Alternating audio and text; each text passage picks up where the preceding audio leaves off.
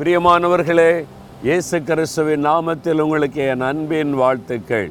இந்த மாதத்தில் முதல் நாளுக்குள்ளே வந்திருக்கிறோம். கடந்த மாதமெல்லாம் நம்மளை பாதுகாத்து வந்த ஆண்டவர் இந்த முதல் நாளில் உங்களோடு கூட பேசுகிறார். என் மகனே என் மகளே நீ பயப்படாதே கலங்காதே இந்த ஆண்டவர் உங்களோடு கூட பேசுகிறார். ஏன் இந்த நிகழ்ச்சி ஏன் இந்த செய்தி ஏன் இந்த வார்த்தை அறிவிக்கப்படுகிறது? இதை பார்க்கிற இந்த வசனத்தை கேட்கிற நீங்கள் ஆசிர்வதிக்கப்படணும். நீங்கள் சந்தோஷமாக இருக்கணும் நீங்கள் மகிழ்ச்சியாக இருக்கணும்னு ஆண்டவர் விரும்பித்தான் இந்த நிகழ்ச்சியின் மூலமாக உங்களோடு ஆண்டவர் பேசி கொண்டிருக்கிறார்.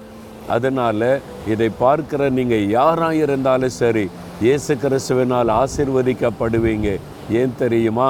இந்த வார்த்தைகளை கேட்கிற உங்களுக்காக நாங்கள் கருத்தாக ஆண்டோடத்தில் பிரார்த்தனை செய்கிறோம். இதை கேட்கிற மக்கள் ஆசிர்வதிக்கப்படணும். அவங்க சந்தோஷமாக இருக்கணும். அவங்களுடைய வாழ்க்கையில் அற்புதம் நடக்கணும்னு உங்களுக்காக நாங்கள் தவறாமல் ஜெபம் செய்கிறோம். எங்களுடைய பிரார்த்தனை ஆண்டவர் கவனித்து கொண்டிருக்கிறார்.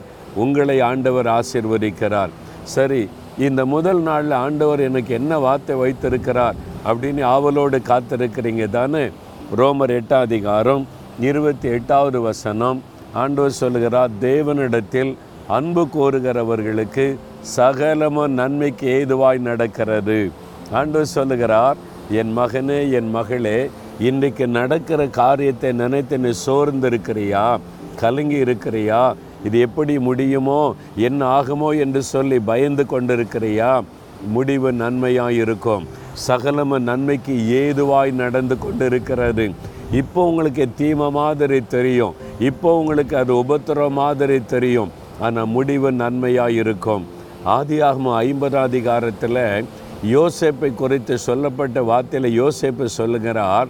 யோசேப்புக்கு நிறைய தீமை நடந்தது. சொந்த சகோதரர்களே பகைத்து அவரை கொலை பண்ண முயற்சித்தாங்க.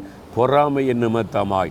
அவர் வேலை செய்த இடத்துல அபாண்டமான பொய்யான பழி சுமத்தப்பட்டு அவர் தவறு செய்ய உடன்படாததுனால ஜெயிலில் அடைக்கப்பட்டார். அவருக்கு போன இடம்லாம் அவ்வளவு நெருக்க உபத்திரவம். ஆனால் ஒரு நாளிலே தேவன் அவரை எகிப்து தேசத்திற்கு அதிகாரியாக உயர்த்தினார்.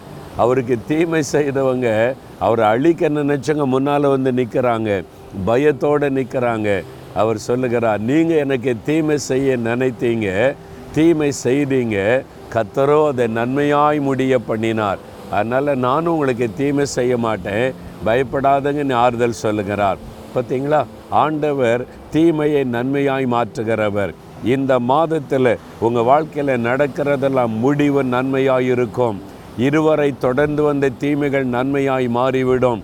பயப்படாருங்க. அதுதான் வாக்கு தத்துவம் நீங்கள் இயேசுவை நேசிக்கிறீங்களா? அவர் மேல் அன்பு கூர்ந்தா போதும். தேவனிடத்தில் அன்பு கூறுகிறவர்களுக்கு சகலம நன்மைக்கு எதுவாய் நடக்கிறது? பிள்ளைகள் காரியம் பிஸ்னஸ் காரியம் ஊழிய காரியம் குடும்ப காரியம் எதுவானாலும் சரி. முடிவு நன்மையாக இருக்கும். வர்சனத்தை விசுவாசிங்க. இயேசுவே முடிவு நன்மையாக இருக்குன்னு சொல்லி இருக்கிறீங்க.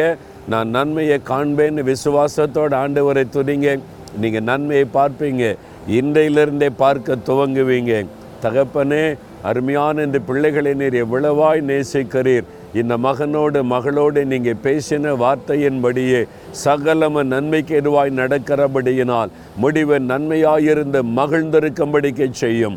இயேசு கிறிஸ்துவின் நாமத்தில் இந்த மாதம் முழுவதும் அவருடைய வாழ்க்கையில் நன்மையான ஆசிர்வாதங்களை கண்டு மகிழ்ந்திருக்கும்படிக்கு செய்யும்.